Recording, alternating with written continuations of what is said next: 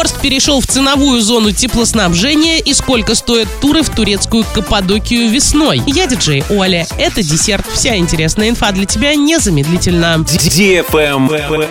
News. Орск перешел в ценовую зону теплоснабжения. Она предполагает модернизацию сетей за счет закладывания затрат на это в тарифы для населения. Всего планируется вложить около 2 миллиардов 900 миллионов рублей. На работы по модернизации теплоснабжающая организация Оренбургский филиал ПАО Т+, первоначально вложит в работу свои средства, а потом будет их возвращать из платы, собранной с населения. В Т+, обещают, что тарифы для населения при этом будут расти планомерно, не поднимаясь за предельные индексы, определяемые правительством Оренбургской области. Однако не отрицает, тарифы расти будут. При этом в теплоснабжающей организации со своей стороны обещают полноценное и безаварийное теплоснабжение.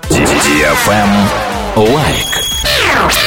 Урал56.ру совместно с партнерами привез еще 10 алтайских белок в парк строителей Орска. Всего выпустят 6 самок и 4 самцов, прибывших из московского питомника. У белок, которых Урал56.ру совместно с партнерами привез осенью 2021 года, на свет появился детеныш. Это первый бельчонок, родившийся в Орске. На правах рекламы партнеры. Депутат городского совета Кумакбаев Курмамбай Курманаевич, газозаправочные станции Реал Сервис. Уже 20 лет на рынке Восточного Оренбуржья. Наше топливо – это качество и надежность, проверенное временем. Travel Guide. Туроператоры назвали цены на поездки в Каппадокию весной. Чаще всего путешественники посещают Каппадокию с экскурсией из курортных зон Анталийского побережья или в составе комбинированных туров Стамбул плюс Каппадокия. Но есть те, кто летит в этот регион целенаправленно. Стоимость тура на 6 ночей из Москвы с перелетом во второй половине мая составляет как минимум 185 тысяч рублей на двоих. Экскурсионка по Каппадокии и Стамбулу от 187 тысяч на двоих. Трехдневный визит с курортов Анталийского побережья от 540 долларов на двоих.